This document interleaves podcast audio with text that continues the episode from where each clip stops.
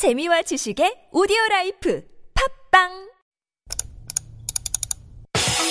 We've got some breaking news to bring you. Parasite. Thank you. I, I will drink until next morning. Thank you. We are in the beginning of a mass extinction. 어린이 여러분, 청와대에 오신 걸 환영합니다. Those stories constantly remind us of our responsibility.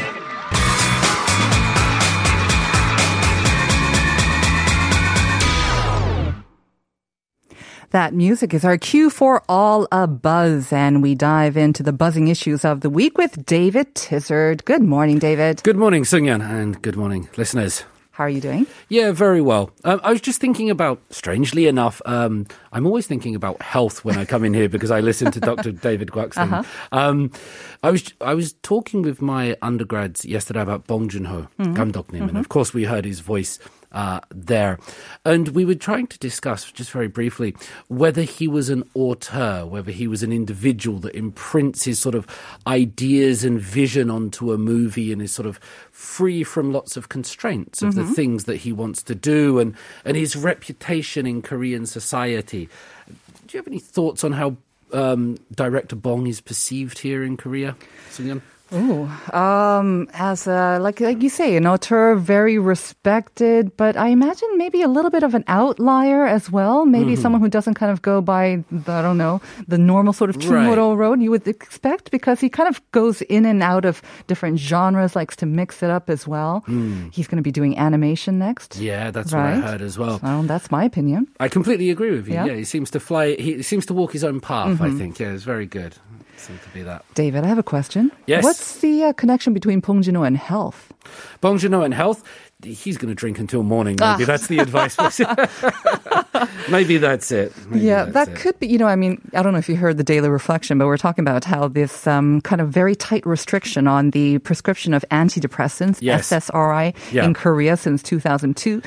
I don't know, may have to be reconsidered since um, so many people are dealing with depression and they're not able to get access to these de- antidepressants Mm, mm through mm, their mm. regular doctors, right? You have to go through a, a psychiatrist for this. But I was thinking, is it maybe linked to the reason why we here in Korea maybe tend to turn to drink if we're feeling kind of down as well?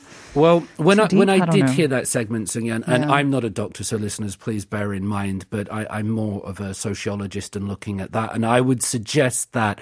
Um, prescription drugs, and you gave the example of Sweden and some Scandinavian Mm. Yep. countries and, and their work. But I think you've also got to look at social welfare. You've got to look at the social environment. Sure. It's not just the drugs Of themselves, course. Mm, and we know the competitive nature of Korean society, compressed modernity. So I'm I'm a little bit wary. You see the Yeah. opioid opioid crisis in the United course, States, very very dangerous. So Very. Mm-hmm. we do need these uh, things to help with our health and mental health. It- It's really important that people talk about it. It is, uh, yeah, it's a very complicated issue. And uh, obviously, you and I, not being doctors of uh, the medical type, we're not really in a position to talk about them. Yeah. But like you say, there are many other ways that we can deal with um, our health, Mm-hmm. um, whether it's mental or physical. Um, yeah, I mean, just regular exercise, keeping ourselves surrounded with good people as well, or Yeah. maybe just communicating what you're going through on a daily basis and sharing it and getting people to sort of say, you know, I feel the same way. I can relate to what you're feeling and I'm getting inspired by you. I'm, you know, I'm getting healed by you as well. So I'm leading very much up to vlogs and uh, thank you very much.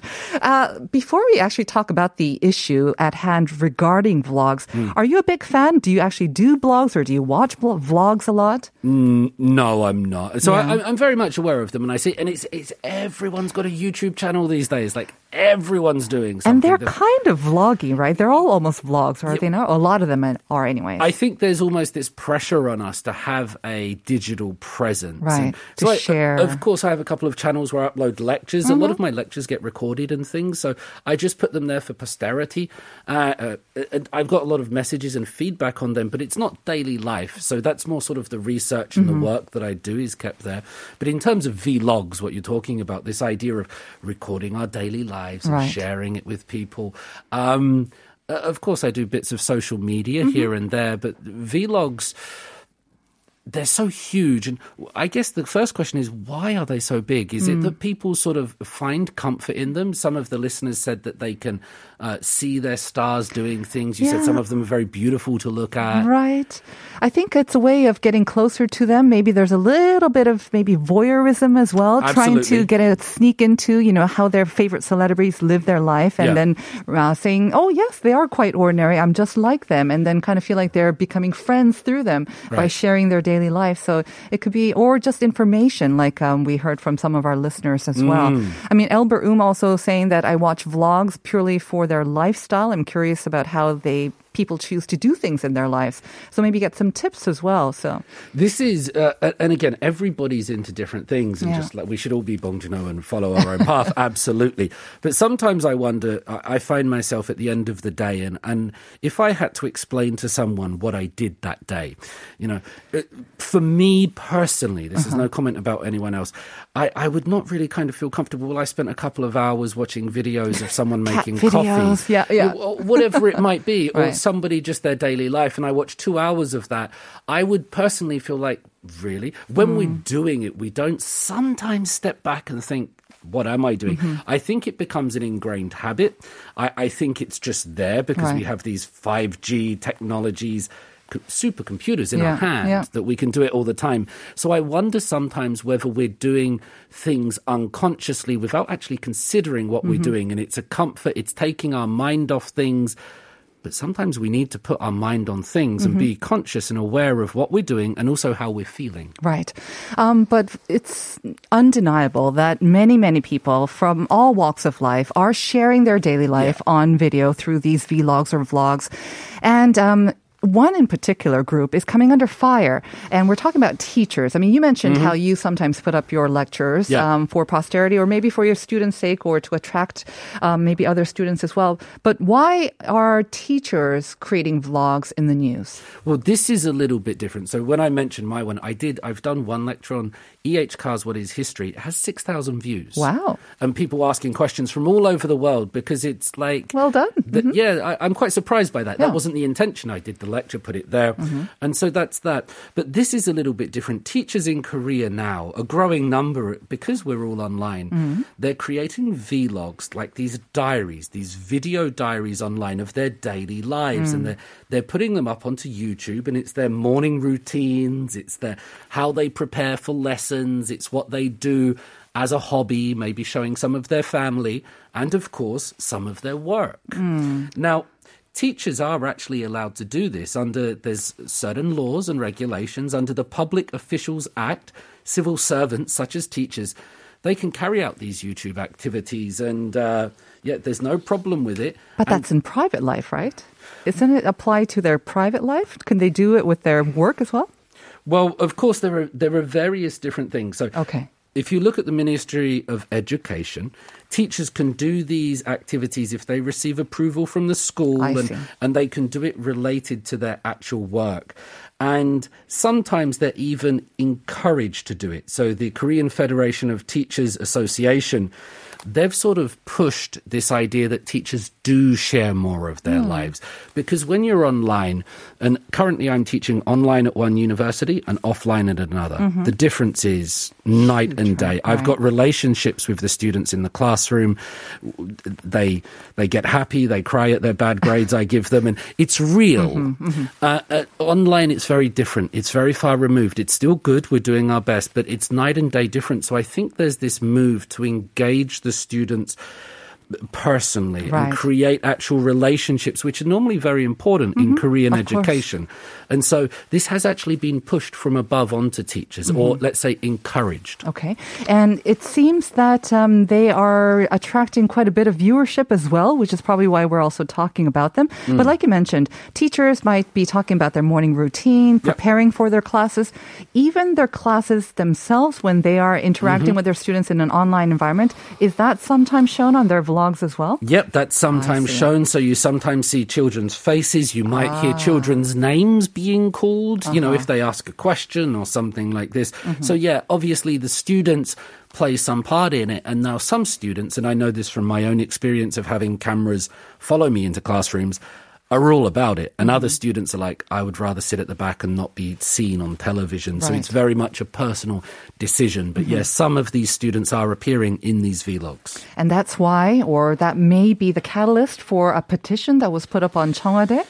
And they're saying to trying to prohibit teachers from doing these or recording vlogs at work. Yeah, so most news these days goes about a petition on the Right. Cheong Wa Dae website, and it only takes one person to write a petition, let's remember, and then it gets into the news cycle. But that's where we are at the moment. And uh, a petition uh, recently on the Cheong Wa Dae website said we need to prohibit teachers from recording these vlogs that include their work. So, so private life and everything like that, that can't be Of course. controlled. That's free.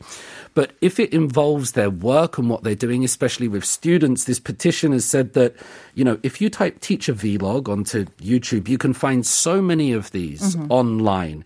And the petition says that in many cases, proper measures aren't taken to protect privacy. There's no blurring of faces or mm-hmm. changing of voices, which you sometimes see mm-hmm. uh, on television. And the petition said that they are concerned that children might become targets of crime with their personal information being disclosed. So that seems to be uh, the concern from some citizens.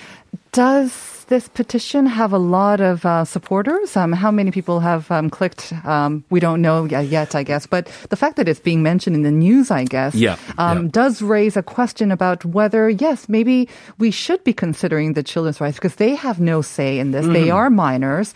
They can be targets Mm-hmm. Yep. of whatever unsavory sort of characters are out there. And like you say, if their names are being exposed, their faces are being exposed, Mm-hmm. the teacher, they know which uh, school that they work at as well. It can make a lot of parents uncomfortable. It- yeah. yeah, it can do. And, and even the idea of permission did you get the permission of people? This has been mentioned as saying, well, it's difficult to reject or to refuse a Mm-hmm. teacher. If somebody does ask permission, you don't want your child to receive unfair treatment Mm-hmm. because they sort of refuse this. So even the idea of permission is not really. Uh, is not really clear sometimes, but it seems that the parents are worried that their children are being used, and also I get the sense that they're also worried that teachers aren't doing their jobs. That teachers are sort of focused on this social media vlog aspect becoming a, because they see some examples of uh, of teachers and that becoming television stars uh, uh, and they go on and explain things. And so there's always this idea that well perhaps the teachers need to focus on teaching and not editing and uploading and there's that element to i think Interesting. Um, our listener also weighing on, on this topic, 5624 saying, 선생님 개개인의 사생활을 너무 통제하려는 행동인 것 같습니다. 부모님들은 아이들만 생각하니까요. So 5624 saying it's, you know, it may be infringing too much on a teacher's freedom Yeah. um, as well. And that, of course, parents will be only thinking of their children first and foremost.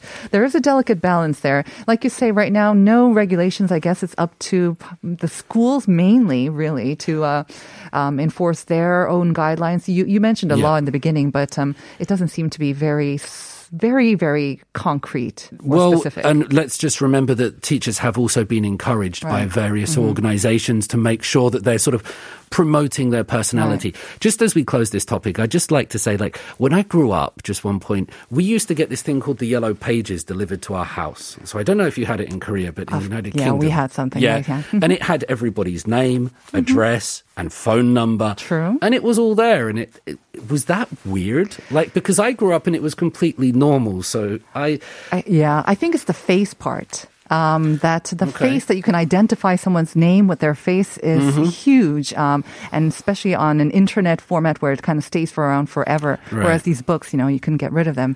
Just wanted to read Yeah. one more message and then let's move on to our last one. Not much time left for that. 7814 사생활 공유가 당연하게 된 세상이네요. 싸이월드 시절부터 형태가 계속 변형되면서 여기까지 온 것 같아요. 앞으로는 어떻게 어, 어떤 게 유행하게 될까요? I absolutely agree. It seems like yeah, privacy or the lack of privacy or sharing it on purpose does seem to uh, kind of being the main thing. And uh, the form keeps changing, but yeah, Yeah, it keeps evolving. We need yeah. to keep the discussion going on those right. topics, I think. Very quickly, let's talk Yeah. about delivery drivers. We can't live without them, can we? And um, they've been in the news for maybe working under very, very difficult Mm. conditions, but some welcome news for them. Not all heroes wear capes. Some deliver your food and they ride motorbikes. And uh, delivery drivers and their working conditions have been a huge topic for a long period of time, not only in South Korea, but around the world. Uh, last year, we had a death of a delivery driver that was deemed an industrial accident uh, so related to the conditions that they're working in. So there's been a big focus on the labor rights of these delivery drivers. And I guess this is some kind of good news because one of the country, uh, companies here in South Korea, Coupang, they've announced a program that allows these delivery drivers to receive health care and and these delivery drivers they can sort of stop working and have still receive their salary for one month Wow. while going through various healthcare treatments and things like that I think this is very good news, Yeah. especially f- coming from Coupang, which is probably the biggest delivery service, and um, also they were responsible for you know the Yep. the rocket service, and that made it even more competitive Yes. and made more drivers come on, delivery workers come on, and compete Mm-hmm. on a time base as well. So it has kind of raised the notch on delivery service as a whole. So for them to introduce something like this, it may signal change for the rest of the uh, players in the industry as well. That's a really valid point because they set the standard. People will be looking at this company for what is acceptable, what is not acceptable. And it seems with this decision, Coupang is saying, okay, we need to, yeah, there are profits, and yes, this is capitalism, but we also need to address this huge talking point in society, which is labor rights and the conditions of our drivers. And so they've announced this Coupang Care. They've put a name on it, and, and we have Kuchin, which is Coupang Chingu.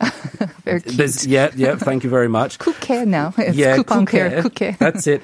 And there are many parts of this. So they started it back in April. So it was mm. tested back in April. 80% of the workers that went through it and had this sort of four week um, healthcare benefits said they loved it. So it was really positive. Um, also, of part of this, they're looking at only a five day work week. So it's not six, seven days or, you know, this is all changing. So it, it's a very much a broad change in the working conditions for this company. We have to say, I mean, the delivery business, it's been around for a couple of years in Korea, of course, Yeah. but um, the, the pace of it, the intensity, the competition around it has really, really gone up in the past year and a half. Yeah. And for a company like um, Coupang to introduce this, it's not only great for the delivery workers themselves, but for the company itself. You can imagine what a great, I mean, we're talking about it, we're Yeah. praising these measures. And of course, it'll make it easier for them to attract delivery workers as well, will it not? Because even um, the competition to get workers, I Yes. imagine, can be quite stiff. Yeah, I mean it's it's never the most attractive job, but we need people. We need people to work, and for some people, it might be a very rewarding and uh, honest job.